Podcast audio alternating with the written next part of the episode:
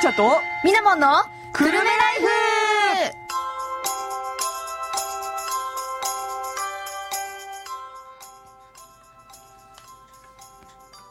12月14日午後2時を過ぎました。この放送は東京854くるめらから生放送でお送りしています。おんちゃんとみなもんのくるめライフになります。パーソナリティを務めるのはみなもんとおんちゃんです。ですですです。ちょっとなんか日々チャラくなっていくな私。おんちゃんです、はい。ですなんてかね。この番組は私たち20代女子コンビが平日の真っ昼間からお送りするはちゃめちゃ女子トーク生活番組でございます。リスナーの皆さんにご紹介したいおすすめのエンタメ情報や知ってるとちょっと得する生活情報そして映画やドラマアイドルで話題の韓国エンタメトークなど盛りだくさんお届けしますはい。私たちの番組は、みリスナーの皆様からのお便りもどしどしお待ちしております。今週のお便りテーマは、じゃじゃん。クリスマスに見たい作品です。はいですですでですすです。はい。もちろんそれ以外でも何でも OK です。おんちゃんとみなもんは普段どんな活動をしているのかとか、ラジオを聞いね、始めたきっかけとはとか、また番組を聞いての感想などなど、普通のお便り、略して普通歌もお待ちしております。はい。お便りがですね、メールアドレス、もしくは FM プラプラというアプリから送ることができます。メールアドレスの方は、854アットマーク、東京 854.com、854アットマーク、東京 854.com、すべて小文字となっております。えーアプリ FM プラプラの方からはメッセージという項目から宛先にくるめライフと書いてもらえますと私たちにスムーズに届きます。お待ちしてます。お待ちしております。さて。さてね、はい。どうですかみなも？ん、うん。最近今年のまるまる納めみたいなのやってままするまる納めね。なんかやっぱ年末になるとさもう何納めってよく言うじゃないですか。今年、うんうん。で今年か去年おまあ年末ぐらいにはいはい。豚カフェに行ったの。ああ言ってたね。そう。豚カフェね。それで川越じゃなくてどこだっけ？えっ、ー、とね越谷。だ。そうそうそうそう。レイクタウンにあるって言ってたよね。そうそうそうそうそう。すごい初めて聞いたそれ。でうんうん今年もはい。行かなければ年が越せないと思ってね、あハマったね。そうハマっちゃってね、はいはいはいそうか。そう。か先週の日曜日にうん。行ってきたの、また行ったのね。そう。だから豚カフェ納めしてきた、あそうか。じゃあある意味もう今年は納めたのね。そう納めてきた。わあ。なんか推しはいるんですか？推しね。でもねうん結構成長するスピードが速くてマイクロ豚って3ヶ月ぐらい3ヶ月から5ヶ月ぐらいがこうジャストサイズっていうか聞いたことあるわ。そう小さい、うんうん。いいサイズだからだそうだだ大体の子たちがみんな卒業しててたのね。あらじゃああなたがそう最初見た子はいないのもそういないのよ。だから新規の子っていうかもう新入生たちをねこううんうんかまってたんです新入生。新入生ね。そう新入生たちをかまってたんだけど。新入豚生たちそう。をね本当に可愛いかわい。い本当に可愛い。あのーいわゆるまだ1歳ぐらいなの？1歳にならない。もう3ヶ月から5ヶ月ぐらい。あらまこの世に生まれたてなのね。そうなのよ。かわいいわ。もうね鼻スリスリしてきたりだとかねなんかねみんなのうーん。とね気性が荒い子とうん。のんびりな子って本当に性格バラバラの子たちばっかりで。個体差がそあるようそうそう。ね一匹は私の膝でもうずっとぐっすりを90分間お昼寝したって子もいればもう私の間の足の間に入ってうんうん。ももぞもぞもぞもぞずっと動いてる子とかもう本当に可愛いからぜひ行ってみてって感じ。いいわいやなんかね、うんその豚カフェの話聞いてから、うん。私そう実はねあるチラシを見て、はいはい。その豚カフェなるものが、うん。あきる野市にできたって聞いたのよ、そうなの、うんうん、でそれをさ、まあ、地域の情報の新聞みたいな感じだったんだけど、うんうんそうだな新聞みたいな話だよな、うん、でそれであきる野市にできてその本当にいろんな豚ちゃんがいっぱいいるし、うんうん。こう広かったんだよね。写真も載ってたんだけど、はいはいはい。こう緑が自然が豊かで、うん。でログハウスみたいな建物があってこう豚とねこう思いっきり触れ合いますよみたいなね、うんうんうん。そこすごい気になってんだ。行った方がいい。なあ。でも今すげえ混んでるって聞きまして。やっぱどうでした？そこも混んでました？えー、と私がいたの結構遅かっうん。遅い時間帯だったからあそうなの？今予約制っていうのもあるけどああそうそうそう。そうなんだ。何時までやってんの？7時ぐらいまでやってるのかな？ああ7時ぐらいまでやってる、意外と長いねラストオーダーぐらいが7時ぐらいだった気がする。へえ、うん30そっかそっか分単位で入れるので。なるほどね、うんぜひ行ってみてください。おすすめです。ありがとうございます私はさ、はまあ、とりあえず何々納めっていうことでさ、うん。なんか 言われてみれば確かにそういうのはあるなって思うんだけど、うんうん。これといって何か納めたいなとか納めしてないなとかって思うことあんまなかったんだけどうん、なんかね、別にパッとね、浮かばないよね。そうねパッと浮かぶのはね、まあ、あえて言うなれば、うちの犬の洗い納めはしたいかなと思うよ。今年ねちょっとまだ1ヶ月経ったし12月に1回は洗いたいなみたいなちょっとうんうんうん。匂いの周期に入ってきてね、匂いの周期。そ。ろそろ獣のこの匂いがしてきたなっていうのを あの毎夜感じていますよ。まあいいや。うん、ほど。お布団に入ってくるために、うんうん。お布団が程よく獣臭っていうね、なるほどね。う。ん、じゃあ、あと、まあまあまあ、2週、2週間、3週間の間に。やりたいよね。あとそうやっぱり年末に近づくにつれて、あの混んできちゃうのよ。そのお店もね。トリミングのね。そうだよね。うんうんうん。みんな洗い納めしたいんでしょみうんね。なしたいの。だからうん。うん私一回もこれまで年末に洗い納めしたことなくて結局まああの洗い納めはしてるか。自分家でね、シャワーをしてるって感じなんですけど、うん。やっぱこう体力がね持ってかれるんで。なるほどね。ちょっと今年ばかりは任せたいな、なんて思ったりしている。綺麗な姿で、年を越していただいて越したいよね。まああのあとは我々ねラジオをやるようになってからまあその年の最後のね生放送があるじゃないですか。はい。今年は12月の28日水曜日が、うんうん。まあ2022年ラジオ納めですかね、そうですね。まあそれが終わるとまあその年が終わるんだなっていうのは毎年実感してるかな。あと2回で年越すんだ。そうだよ。だから、なんて言うんだろう、まあ、もちろん我々ね、3年ぐらいはもうね、このコンビでやってきて経ちますけど、時間が、はいい。や、それぐらいやっぱ生活にね、もうラジオがあって当たり前になったんだなって、ね、すごいしみじみ実感してますよ。うんうん。ない方がね、ちょっと年越せないよね、みたいな。そうだね。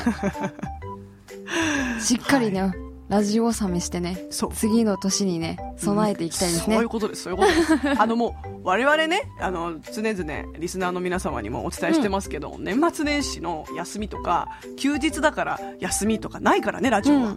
うん。とにかく、我々は毎週水曜です。そうです。そうです。なので、1月は、何日からがラジオ始めなんだっけ？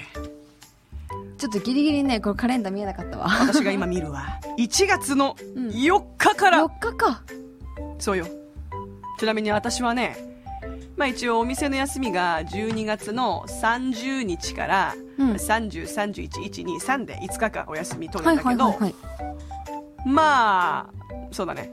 仕事、あ、そっか、4日からか、そうなると。うん4日から仕事だけど、まあまずはラジオが仕事よりも早いな。思ったラジオ始めうとん仕事始めが、まあ大体同時期みたいな。まあ同時期ではある。まあでもそうですね。来年はとりあえずラジオが先ですね。私も来うん年ラジオが先だな。だよね、やっぱね。うん。うんまあそんなこんなでねもうラジオにすっかり染まった我々が今日も放送をお送りしますはい。午後のね、ゆったりたっぷりのんびりな時間を皆様にお届けいたしますので、そうですはい、ゆったりたっぷりのんびり聞いてください。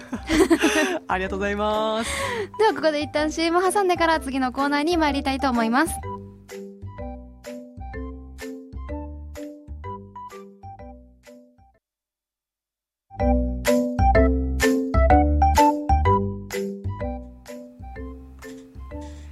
はい、えー、ただいまの時刻は時間が時計が見えない、えー、2時9分でございます。えーこの放送はですね東京854久留米らから生放送でお送りしております。おんちゃんとみなもんの久留米ライフ。パーソナリティは私おんちゃんとみなもんです。よろしくどうぞぞ。ゆったりたっぷりのんびりで思い出したんだけどさ、はいはい。あの CM 最近聞かないね。何何何？あの、ゆったりたっぷりのんびりっていう、あれだっけ？ホテル三日月？か。で今、今ね、ちょっとあの CM 中にね、ね。そういえばあれ見ないなと思って、ふと思い出すやふつ、ね、と思い出した。はいはいはい、なるほどなんねか懐かしいね。いやまあでも CM ってさいつの間にか聞かなくなったなっていうもの多くなったよねそれになんかうん。知らず知らずにこう刷り込まれてるよね、音とかさそういう なんかキャッチフレーズみたいなのが。あるあるあるある、うん。だってこれ CM かわかんないけどさドンキのさ曲ってなかなか耳から離れないじゃん。あ確かに。どんどんどんドンキドンキホーテ。ジャングルだっつって。待ってそれは知らないんだけどどういうこと？どういうこと？嘘ジャングルだって言ってる？あああるんだよ。ちゃんとねフルで聞くとね。あそう？ああやだ私これフルじゃないのね。そう。なんかね、うん。激安ジャングルなんとかジャングルだみたいなジャングルだみたいな合いの手が入るの。サファリパークかよ。まるでサファリパークかのなようなねんかねそうそう合いの手入った気がする。マジか。ちょっと後で聞いてみて。OK です。ありがとうございさます。てはい。じゃあ気を取り直して、はい。早速コーナーに参りましょう、はい。バはいわくためとは？はいこちらのコーナーはですねエンターテインメント業に関わらせていただいている私たちが映画やドラマ漫画や本などお気に入りのものから最新作のものまでいろんな作品についてトークしていくコーナーです。さて今回のテーマは？今回のテーマはクリスマスに見たい作品でございます、はい、まあねクリスマスといえばもうね、うんうん。名作揃いなんですけれども。なんだけれども、はい。ちょっと私はですね、うん。まあ、あのいわゆる皆さんが一般的にご存知のようなクリスマス作品は持ってきておりません。だってさみんなクリスマスに名作は数多くあれどじゃあ年末年始そしてクリスマスにね見る作品ってさなんかこう割とまあなんていうかね別にクリスマスでもいいんだけど、うん。年末年始とかでもねおすすめしたいんですよ。この作品はね、いいいい。まあなんでかっていうとだよ。人間ね意外と家でゴロゴロしてる時にうん。何かをずっと見ることって意外となくない、あれやってこれやってあれやってこれやってみたいなの続けない？確かに。じっとしてらんないよねそう。家だとね。そうなの。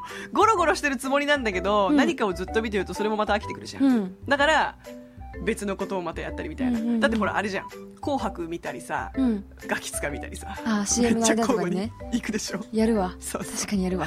そうやって交互に何かを見るという流れでねぜひちょっと見ていただければなと思ってはい。えーお選びして今回ご紹介したいのはですねこちらでございます。オリジナルネットフリックスドラマシリーズの「エミリー・パリに行く」でございます。エミリパリに行く？うん。エミリー・パリに行く。エミリパリに行く。Yeah エミリエミリ誰だ？ー 主人公。おおほうほうほう。まあ、主人公がエミリー・クーパーっていうね女の子なんですけど、まあ、ざっとですねこの作品をご紹介しますと、えー2022年にネットフリックスから、えーオリジナル作品として配信されました。こちらねすごく見やすいのがね1話30分ぐらいですアニメみたい。そうなのアニメみたいな長さだからすごくサクサク見れちゃうっていうのもおすすめですね、なんだったらまあ1話見終わったらまた別の作品見てで別の作品飽きたらまた見てみたいなのもね、うんうんおすすめかなって思います、えーあらすじとしましてはえーシカゴで働いていたもうアメリカ出身のアメリカ人であるエミリーはですねあの勤めている会社からパリの支社に行ける人材がいないかということでもともと行く予定だった社員の代わりに、えー行くことになりますそこからフランスのパリで、えーマーケティング会社で働くことになるんですよね。うん、でこれねすごい面白いのがねやっぱりこう主人公はアメリカ人なわけですよ、はいはい。シカゴ出身、うシカゴ育ちシカゴでずっと生活をしてた、ん。で彼氏もいる友達もいる、まあ、順風満帆な生活を送ってたわけなんですけど、うん。うん仕事の関係でパリに来ることになると、うん、でねか彼氏がいたわけなんだけど、うん。まあ私はパリに行くことになったのって言って。で彼氏も最初戸惑うわけですよ、うんうん。まあ、まあ、君がここに残るという選択肢は取らないだろうから、じゃあ僕もね、休み取って遊びに行くよって言うんですよ。はいはいはいはいで、遊びに来るのを楽しみにしててね、主人公のエミリーは。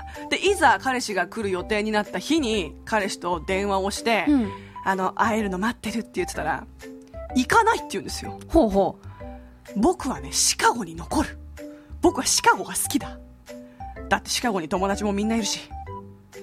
っていうことでね、まあ、そこで揉めて、うなんと彼氏とは別れるんですよね。ほうまあでもそこは私ドラマ見始めたところから、うん、これは絶対別れそうだなと、なんとなくまあそうだね思っていた。うん国と国を挟むのはな、なかなか厳しいぞと思い。かなり長距離恋愛だからねそうね。まあそんなこんなで彼氏とも別れて、うんかつその初めてのパリで、うんエミリーはフランス語喋れないんですよ。あらうん。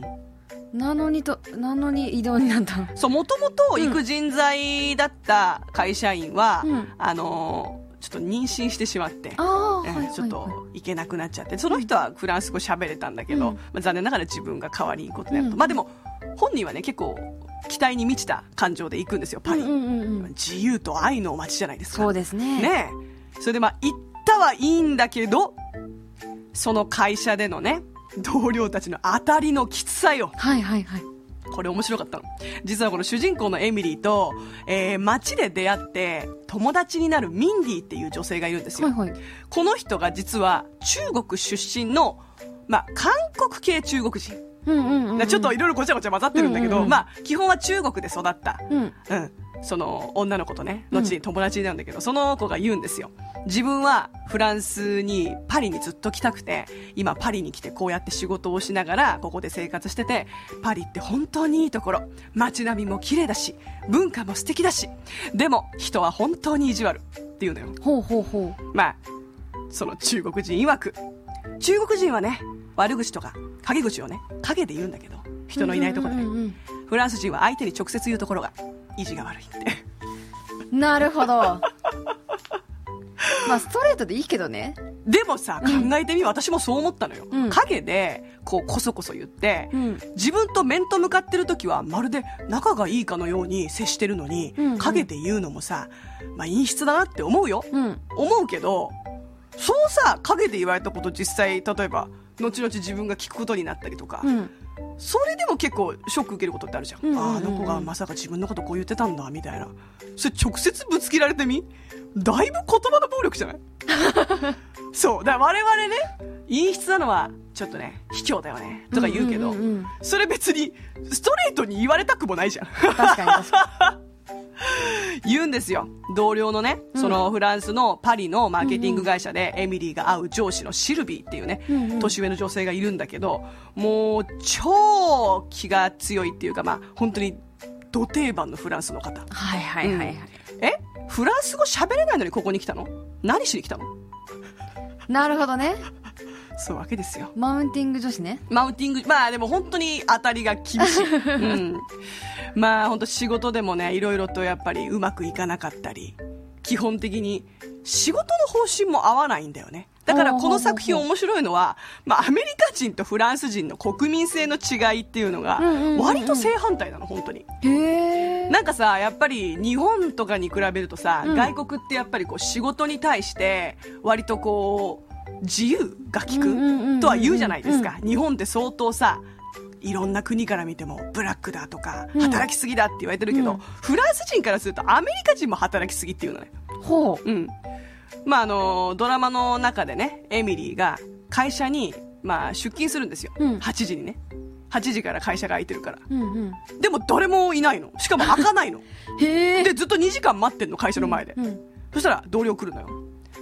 何やってんの君？って言われて。えだって仕事しに来たんだけど今日もしかして何国民の休日なの？って言ったら 始業は10時30分からだよ。あら。だもう10時30分に来るみんな。うーん。なんなら多少遅れてくる。昼休憩は2時間取る。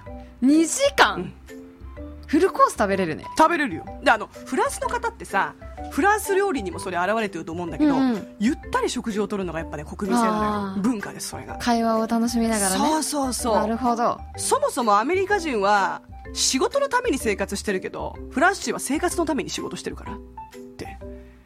ね。かっこいい。言われちゃうんだよね。君たち働きすぎだって軸が違うのね。軸がね全然アメリカ人とフランス人ってだけでこんな違うんだってね。面白かったよ。ある意味ちょっと なんて言うんだろうな。こう日本と韓国も国民性の違いって結構でかいじゃないですか、うんうんうんうん。それとちょっと似てるかなとも思いましたね。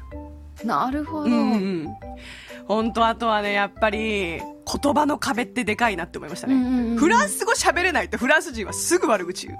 この子フランス語喋れないの？役に立たない。フランス語でお互いに言い合うっていう。目の前ででもこっち分かってないからね。分かってない。でもなんとなくニュアンスで悪口って分かっちゃうじゃん、私も気をつけてることあるのよ。韓国語喋れるし、うん。まあ、家族とは韓国語喋るんだけどさ、うん。まあ、例えばあんまり日本の人に聞かれたくないことをこうやってさ言っちゃう時もあるわけ、んうん。だけど 悪口は言わないようにしてる、うんうん。分かっちゃうから。聞いてる人が。わか、る人だったりするしね、たまにね。まあね、そうそう。だ私もあるわよ、なんか。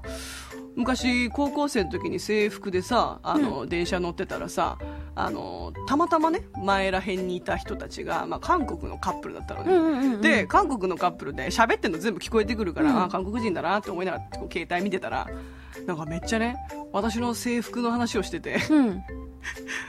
日本の制服ダサくない？っていうわけよ。ほうほうめっちゃ、めっちゃディスっとるやんって思って、我、我、わかるぞみたいな。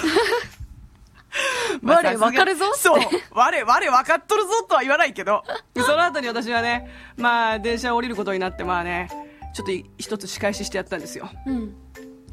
電話をしながら、韓国語で電話をしながら、電車を降りる。おー、かっこいいイエーイって思いながら、めっちゃ見られた。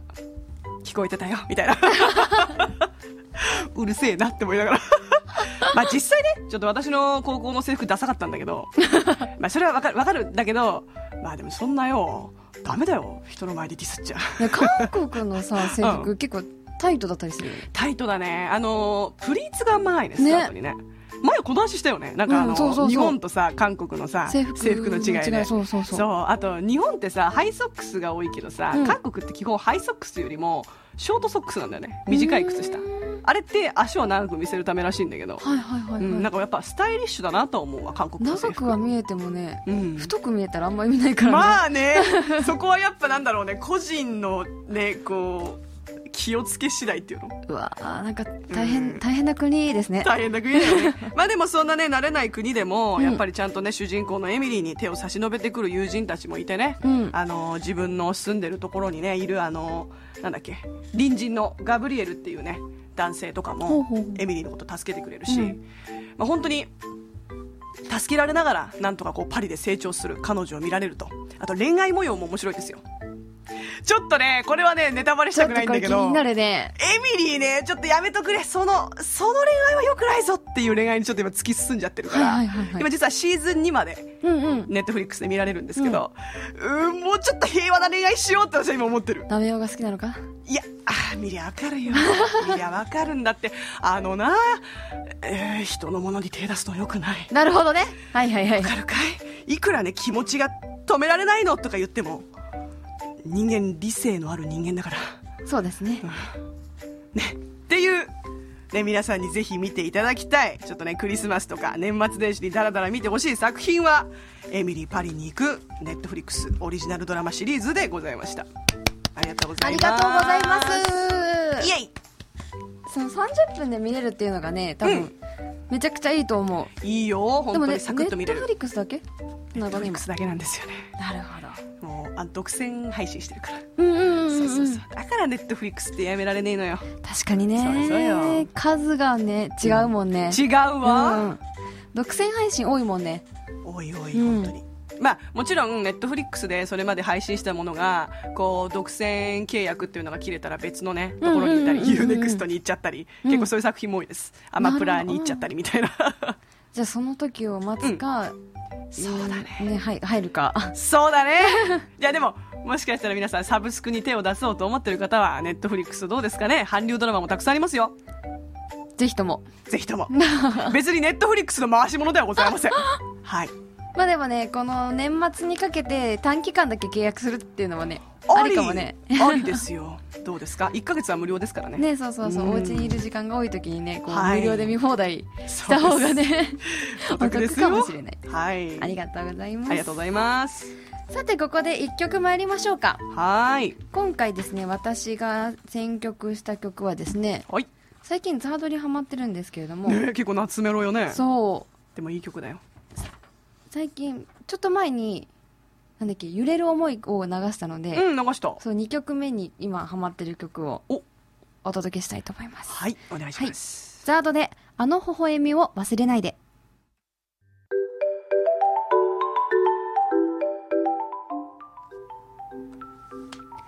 ただいまお送りした曲は、ザードで、あの微笑みを忘れないででした。はい、ありがとうございます。時刻はん午後2時うー30分になったところです。かわいいな。うー、30 30分分。あーあと2秒と思って。なるほどね。そうなんです。はい。この番組は東京854くるめらから生放送でお届けしています。はいおんちゃんとみなもんのくるめライフです。パーソナリティはみなもんと、おんちゃんがお届けします。さて、次のコーナー参りましょうか。はい。みなもんの部屋。です。しっとりしてますね。今日はね、はい。しっとりいこうかと思って。はい、このコーナーはですね、日々のスキンケアから、ちょっとしたプチテクニック、最新コスメから最新ファッションなどなど、女子の生活に役立つ情報をお届けしていくコーナーです。はい。さて今日は何について？さて、今日はですねう、んうん。あうんうん先週、はいはいあの、SNS 流行語と、はい。あのー、ユーキャンのうんうん。流行語大賞の話をさせていただいたので、知ってますよ。あの、はい今ね、おハーブ超使わせてもらってますよ。おハーブ？うん、おハーブですわってお。ハーブですわ。草入るやつね。そう、草入る。草よく入るから。まあでもね、ちょっと、敬語にはならないけどね。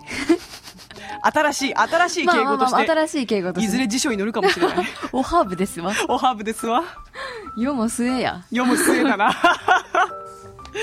はでですね、えっと、今回、回はですね、20代、まあ、10代、10代ですね、はいはい。に焦点を当てたうん JC、女子中学女子中学生か、と JK、女子高校生の流行語大賞2022を発表させていただきたいと思います。あら、全く違う。だろうね。うん、びっくりした。あ、こん、こんなに違うんだと思って。そう。あの、なんていうかさ、我々もさ、Z 世代と言われる、うんまあ、デジタル、デジタルとともに育った世代ではあるけど、はい。な我々よりもさらにいろいろとね、なんか好みとかさ、流行ってるものも違うし、なんか Z 世代真っ只中みたいな人たちだもんね。そうだよね。Z 世代先駆けみたいな。だからちょっとやっぱ距離感じるわけよ。うんやっぱね、わからないことだらけでしたね。はい。はい。あわかった楽しみだわ、それをね、はい紹介していただいて。そうなんです。はい。えっと、部門4つございまして、はい人部門、物部門、場所部門、言葉部門。お場所はい。じゃあまず、人部門からいきますね。人部門。はい、第5位はでね、第5位はおさき。お、お、さきおさき。おさき小学校6年生の頃から YouTuber として活動をスタートし、現在は、えっと、高校生のおさきさんが、はい、5位にランクインしました。あら。仲のいい家族と家族との日常や高校生の自然体な発信が共感を呼んでおり同じく小学生の頃から活動を見続けている女子中高生は友達感覚で応援しているようですまた長い間学校と仕事を両立しているところを尊敬するという意見が多く見受けられましたとのことですね。いやーもうさ、YouTube 配信うんと、そのなんて言うんだろう、配信っていうのがさ、うん。我々はやっぱりどうしても20代に入った頃か、まあ、うんうんうん。うん19とか、うん。で早くてもまあ18ぐらいからさやり始めたなって感じあるけど、もう今の子たちはさもう小学校1年生2年生もさ配信当たり前にしてるからさそうそうだよね。もうなんか SNS と同じななんだろうなこう LINE とかインスタと同じ感覚なんだろうね、配信ね、うんうんうん。で話題に上がってる人がさ、うん。アイドルとか俳優とか、うんじゃなくて、うん。こういう YouTuber とか配信者ってところになってるのがびっくりだった、やっぱり。本当にテレビ見ないんだと思う小学生たちは、そういうことだよね。うんうん。私たちまだ多少見るじゃない、全く見なくなったとはいえさ、ね。たまになんて言うんだろうこう好きなアーティストがさ出てるライブとかがテレビでやってるとこ見たいし、バサイレントもね、かね。うんうんうん。そう見たくなるでしょ。うんうんいや、時代ですね。本当そうよ。では、一部門第4位はですね、第4位。XG。あ XG、はい。前ご紹介しましたね、前ご紹介させていただいた XG ですね。えっ、と、K-POP で活躍する日本初のガールズグループです。今年リリースされた代表曲「マスカラ」が、えっと、TikTok でダンス音源として火がつき音源を使った動画は日本に限らずグローバルで1万1000本以上投稿されております。初めて聞いた時にマジで癖になるなって思ったこの曲、うんうんうん、うん、マスカラはなんて言うんだろうなもうはちゃめちゃにこう強いもうエッジの効いてるさ曲だなって思ったのはもちろんだけど、全部英語だもん。そうだね。うん、いでも本当になんかかっこいいかわいいうん、いいとこ取りをしてる感じが。そそうね。全てを兼ね備えちゃってるからずるいよね。うだねでも本当にもっともっと活動していくと思いますよ、うん。来年以降もね。まあね、世界に向けて活動活動するはい。姿がかっこいいと多くの女子高中高生から支持を集めているそうです。素晴らしでは第3位はですねいはい。100万点バ100万点バラサロメ。あー！おハブですわはこの方から生まれたそうですわ。ああやっぱり？VTuber の、ね、VTuber の。そうそうそうファンの裾野を広げたブームの引き付け役であるこの方が3位,、はい。3位にランクインしました。今年5月に YouTube チャンネルを開設してからわずか2週間で登録者数が100万人に達する嘘ほどの人気を獲得し半端ないな2022年を代表する VTuber となりました。もう VTuber 今いすぎてわかんないよ、ねもう2時3時っていうさ、えうん。そのまあなんて言うんだろうね大きい組織に所属してる VTuber さんが割と今人気だと思うんだけど、この人もそうですね。あそうそうそう、ん。2時3時の方でね、うん。なんか私もねあんまり詳しくなくてちょこちょここうね VTuber 多分見始めたのはキズナ愛ちゃんからなんだけどあそこからはいはいはい。VTuber の存在を知ってって、今あの私がレッスンを受けてるところでも、うん。あの VTuber レッスンとかあるぐらいなのよ。あそうなあるんだ。あるあるで、まあ、受けてる方もいてね、うん。ちょっと私も一瞬悩悩んだんだけど、ううん。ーん、まあでも、魅力的ではあるよね。うん。なんか今こうやって音声配信で自分本人としてこうやって活動してるけど、うんうんうんうんまあこうバーチャルを作ってうん。別の姿としても活動するっていうのは、これ二面性あって楽しいかもなとは思った。確うん。ボロ出そうで怖いけどね。確かにね。いところではあるよね絶対中身あれだろみたいなね。うんうんうんうんあのまあ、それを探らせるのもある意味手かもしれないですけどね。そう、んあの過去にねすごいハマった VTuber で面白かったのが、設定は JK なのよ、うんうん。なんだけど中身普通に20代後半の女性なの。だから時々酒とかタバコの話が出てきて「ん?」みたいな。リスナーがなるのね。まあまずいぞみたいな、まずいぞみたいなね。ほーそう大丈夫かって感じだけど、うん。まあ、ご本人はね超えてるから大丈夫なんです。そうそうだね。問題はないんだけどみたいなね。問題はないけど大丈夫みたいなある意味。難しい。ココンプライアンス的に大丈夫なの難かしいね。なるほど、はいはいはい。VTuber ですね、うん。さて第2位はですね、はい目黒蓮さんです。はい。えっとスノーマン。あスノーマンですね。うん。本流行語大賞でモノ部門3位に、まあ、し主演ドラマ「サイレントが入ってるんですけれども。やはり。はい。このスノーマンの目黒蓮さんがですね一部門でも2位にランクインしました。なるほどね。ドラマが TikTok 上で話題となり注目度がアップしまして付き合いたて付き合ってたのではないかと視聴者に錯覚させるほどの演技力を見せておりはい女子中高生からは国民の元彼。国民の元彼？と呼ばれるほどの人気を見せています。新しいな。国民の彼氏じゃないのね。そう国民の元彼？なるほどねと思って。笑っちゃうんだけど。国民の元彼か新しいな。って思いましたね。なるほどね。はいでは第1位はですねうんうん。アイブですアイブ来ました、はいアイブ来ました。今年ね紅白ですね。そうですね。前回の、まあ、ちょっと前にご紹介した2022年に上半期でアイブご紹介してるんですけれども、うんまあ、一部門で堂々のラランキング第1位となりました。いや本当に時の人になったね。ね。えまあ、多くの女子高女子中高生の憧れの的となっておりましてビジュアルにとどまらずギャルピースなどメンバー発信から世界中で話題となっているトレンドが生まれておりうんうん。影響力の大きさが分かります。なるほどね。ね。はい。いやーでも本当最近ねあの日本のテレビ番組バラエティ番組とかもそうだし音楽番組にアイブ結構ね引っ張りだこですよ本当ああやっぱり。うん大変ですね。大変だよね。今年走り切っていただいて。てそうだよね。多分本当に寝る時間ないだろうなと思う。うん。日本と韓国行き来してね。そうですよね、うん。頑張ってください。はい。さてではモノ部門いきますか。モノ部門。はい。モノ部門の第5位はですね、はい。ネームボード。あネームボード。うん、体育祭や文化祭などで自分の名前を書いて、えっと、モールなどの DIY アイテムでデコるネームボードです。うんうんうん撮影する際に顔を隠すのにも使えたりボードを友達と作る時間も楽しいという女子中高生の意見が多く見受けられ文化祭や体育祭の新たな必須アイテムとなりました。へえはい、なんか、まあ、ネームボードだからさ、うん、こうどれぐらいの大きさなんだろう？顔隠れるぐらい？顔隠れるぐらいとか言ってた書いてあったね。あの我々のさミキサールームにもあるさああのパーソナリティルームとこうやっそて、あのコミュニケーションを取るために残りあと何分って書くやつでしょ？そうそうそうそうそう。ここに名前書くんだ。そうそうじゃない？へへええ手書きが流行ってんのかなまた。ですね。DIY するんだ。それキラキラすキラキラにすればいいんじゃない？えー、マジ？あでも私たちの時代もあったじゃない。中学生の時とかさ携帯めっちゃラメでデコってさ。あなんかそれかな？ーでも、うん。どっちかというとうん。うちわにデコってなかった？うちわもデコったね。ねそういう感じそうそう。そういう感じそういう感じ。そっちなのかなってへえそっち寄りの方か。そっち寄りかなと思ったんだ。よなるほどね、はい。まあでも何かをこう自分たちでうん。作るっていうのは、若い子たちはみんなこうやりたいよね、うんうんうん。これは時代を超えても変わらない気するわ。多分それを作ってる時間も楽しいしね。没頭できるからね、良いですね、ネームボードですね。はい。では第4位がですね、はい。リーナベル。リーナベル？リーナベル。これねダッフィーの新キャラクターとしてデビューしたキャラクターなんですけれどもえー、なんかねキツネっぽい猫キツネっぽいんだよね。ちょっと。キツネうん。リーナベル。マジで？リーナベル。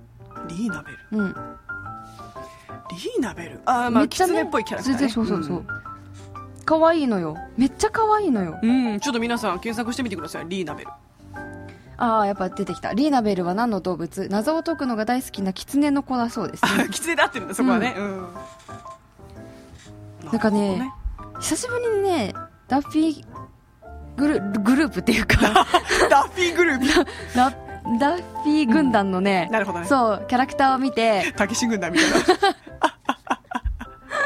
で分かるよ分かるよ、ううんんなんかいろんなキャラクターが増えてて、なんかね知らないの2人ぐらいいてうん私ほとんど分かんないわ。シェリーメイぐらいで終わってんのよ。シェリー・メイもね聞いてはいるけどね名前とねキャラクターの顔が一致しない。あの耳が長いウサギのああうん。あれで止まってて、はいはい亀みたいなのと犬みたいなのと、うんなんかいろいろ増えてて、まあちょっと追いつけてない自分がね、いますね。私もねディズニーランドとかシーは好きですけど、うん。キャラクターになんかこう新しいキャラクターに敏感ではなくて、まあ、増えてたらああ増えたんだみたいな認識でしかない、確かに確かに。あ、こんなん出てたんだみたいなね。そうわかるわかるやっぱね、ちょっとね、だんだんね、ディズニーから離れてってるなって思うね。まあ、はい私今年とりあえずねディズニー納めしてきたから、うんうんそこはできよかったかもしれないなるほどね。リーナベルいた？あ、C じゃなかったんか。もうあのその時リーナベル知らなかったからわからん見ててもなうんごめん 確かにね。うんはいはい。では、第3位いきましょうか。はい。第3位はね、サイレントですね。いやもうね私まだ見れてないのみんな言ってるけど、ね。泣いてるみんなねね。毎週ね。TikTok で切り抜き動画がバズり話題になったドラマ、サイレントが3位にランクインしました。なるほど。な韓国でもリメイクが決定されるなど。マジ？らしいですね。日本での人気が海外にも伝わっています。涙なしでは見られない切ないシーンが毎話続くことから涙か涙活？涙活？あー多分ル涙活でいいんじゃない？類活？だっけ？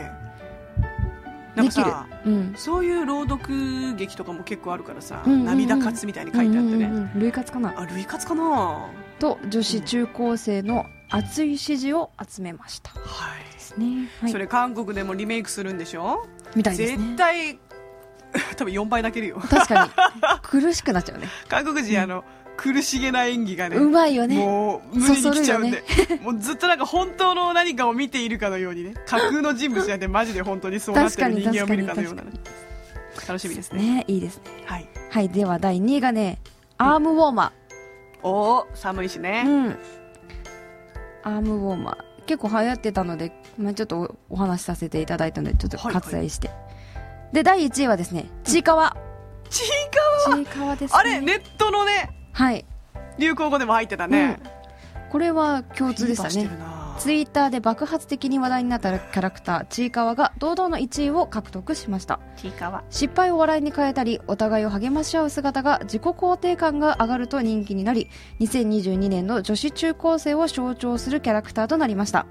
場所部門で3位にランクインしたちいかわランドも人気が高く、ブランド商品を購入し、何のキャラクターが出るか盛り上がったという女子高生の意見も多く聞かれました。ということですね。なるほどねみたいです。ちいかわかわいいよ。ちいかわいいよね。うん。サクッと見れるのがいい。あのツイッターのやつ。わかるわかる、うん。サクッと見れる。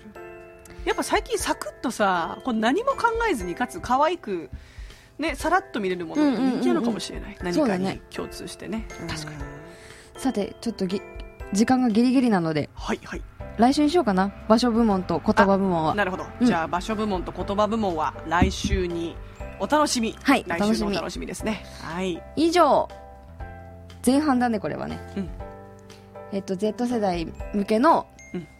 JCJK 流行語大賞2022パート1前半でした。はい ありがとうございます。それではここでですね一曲いきましょうか。はいお次の曲はですね、はい。私オンちゃんセレクトでございます、えーお聴きください、えーラップモンスターでワイルドフラワー with ユジン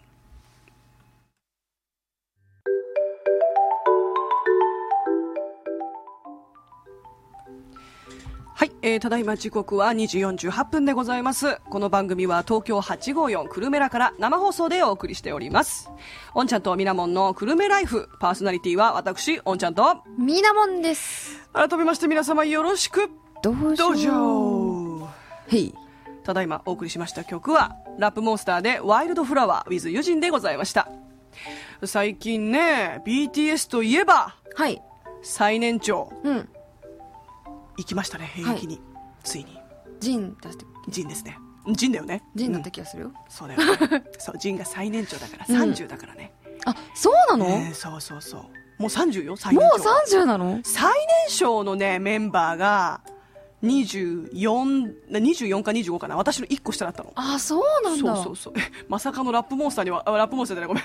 あの、BTS に私よりも1個下がいるんだっていうね、びっくりよ。なんか25ぐらいからこう変わってなくなんか自分の中で止まってて、まあね、あるよね。あもうそんなんなんだ。ねでも、そんなこと言うんだったら、TWICE だってさ、あうん。私たち世代がもうほとんど揃ってるからさ、うんうんうんうん。そうだよね、TWICE だって最年長はさ、ほら、モモとかも私同年代だからさ、うんうん。96生まれだから、うん。みんなもう本当なんていうんだろう、K-POP アイドルの中では、こう先輩の位置をもなるほどね。新人いっぱい出てくるからね。ベテランになってきてるのう、ベねテランになるだろうね。なるほど。そのうちも少女時代とかからみたいな立ち位置になってくるでしょうよ、TWICE もね。殿堂入りみたいなそう、アイブ、あ、でもアイブはまだ新人の位置か。まあ新人まだ1年経ってないからね、うんデビューして。いや、今、デビューして1年も経ってないのに、こんなに活躍してるのかというね。そうだねはい。さて、ちょっとそんなこんなで話してたらですね、私のコーナーの時間あと2分くらいしかないわ。喋りすぎ。はい、失礼しました。はい、それでは早速行きましょうか。えー、次のコーナーです。アンニョン、おんちゃんの韓流始めました えーこのコーナーはですね、はいえー韓国生まれ、日本育ちの私、おんちゃんが最近気になる、えー韓流のね、情報とか、韓国語講座なんかをやっていくコーナーです。今日はね、ちょっとお時間もですね、ギリギリでございますので、あの、韓国語講座をね、やっていこうかなと思います。はいちょっと、ごめん、今、失敗した。かじゃあかけとこ けといていいかな。うんあの、エンディング曲入るの早かった。ちょっと切り替えます。いいよタイミング見てそうね、タイミング見てね。誰しも失敗はあるということで。はい、えー今日はですね、まあそろそろ年末年始ということで、はい年末年始はね、どう過ごしますかっていうことかな。ほうほううんほうミラモンは年末年始はどう過ごされるんですか？こたつで丸くなるこたつで丸くなる。猫か。猫か。まあまあまあ、それでもいいと思うんですよ。うんはい。で、あの、まあ、年末年始いろんな過ごし方をすると思うんですよ。例えばね、初詣行きますとか、ライブ行きますとか、どこかで過ごしますとか。じゃあ、そういうところで使えるということでね、うんはい、ご紹介するのがね、こちらでございますね。えー、年末年始、どう過ごしますか？これを韓国語で、ね、お皆さん、聞いてくださいね、まずはね。うん 연말연시는어떻게 지내요 4万円 4? 4万4まあそういうことよそういうことそういうこと4万円 4? 4万4うんあの年末年始どう過ごしますかということで연말연시는어떻게지내요4万円死ぬうん어떻게 おとけ 지내요 ちねようん割と 後ろはシンプルじゃない、うん、おとけちねよ。でおとけちねよ？どう過ごしますか、うんうんうん、っていうことなんですよ。まあ四丸四詞だけ言いづらいかな。そうだね。うん。これは年末年始って意味なんだけど、うん四ん、四丸四詞万4、そうそう。404種って覚えた方がいいかも。4万4種そう404種404種だね。404種ねおっと刑事ねよ。そうあの聞こえたふうにやればいいのよ一番は、うんうん、うんうん、そうそうそう。ということではい、例えばですけど、私はね、年末年始は、まあ、あの、新州で過ごす予定です。なので、私は新州で過ごします。저는新州へ가요。저는 うん저는 新州へ가요。 新州へ通う。うん。でさ、今さ、なんとなく聞き取れた一言もあるでしょうん。 저는っていうのは、 저는 私は私はうん、。そうそう。 新州っていうのはまあ地名だからそのままだよね。新州へ通うっていうのは行きます。通うみたいな。そうそうそう。通う行きますみたいな感じ感じ。そう。なので、저는新州へ通う。うん。って言ったり、うんまあ他にはね、何がいいかな。とりあえず、あれがいいですかね。カウントダウンライブに行きますとかね。はいはいはい。待って今残り時間大丈夫かなあとね、にごあら40秒ぐらい。40秒だわじゃあちょっと今来週の予告しましょう。危ないわ。ねうん危ないわ。さて、お別れの時間になってまいりました。はい。今週もあっという間でございましたけれども、うんうん。来週のお便りテーマは、えっ、と、今年1年を通してのマイベスト作品にしたいと思います。早速ね、はい。もう今年のマイベスト作品ですね。はい。時期的にね皆様のお便りお待ちしております。はい、えー我々ですね、はい。ツイッターやインスタグラムなど各種 SNS もやっておりますのでラジオをお聞きの方は、えーハッシュタグくるめライフオンちゃんみなもんなど感想ツイートしていただけると喜びます。はい。それではまた来週12月21日水曜日午後2時にお会いしましょう。またね。またね。アンニョン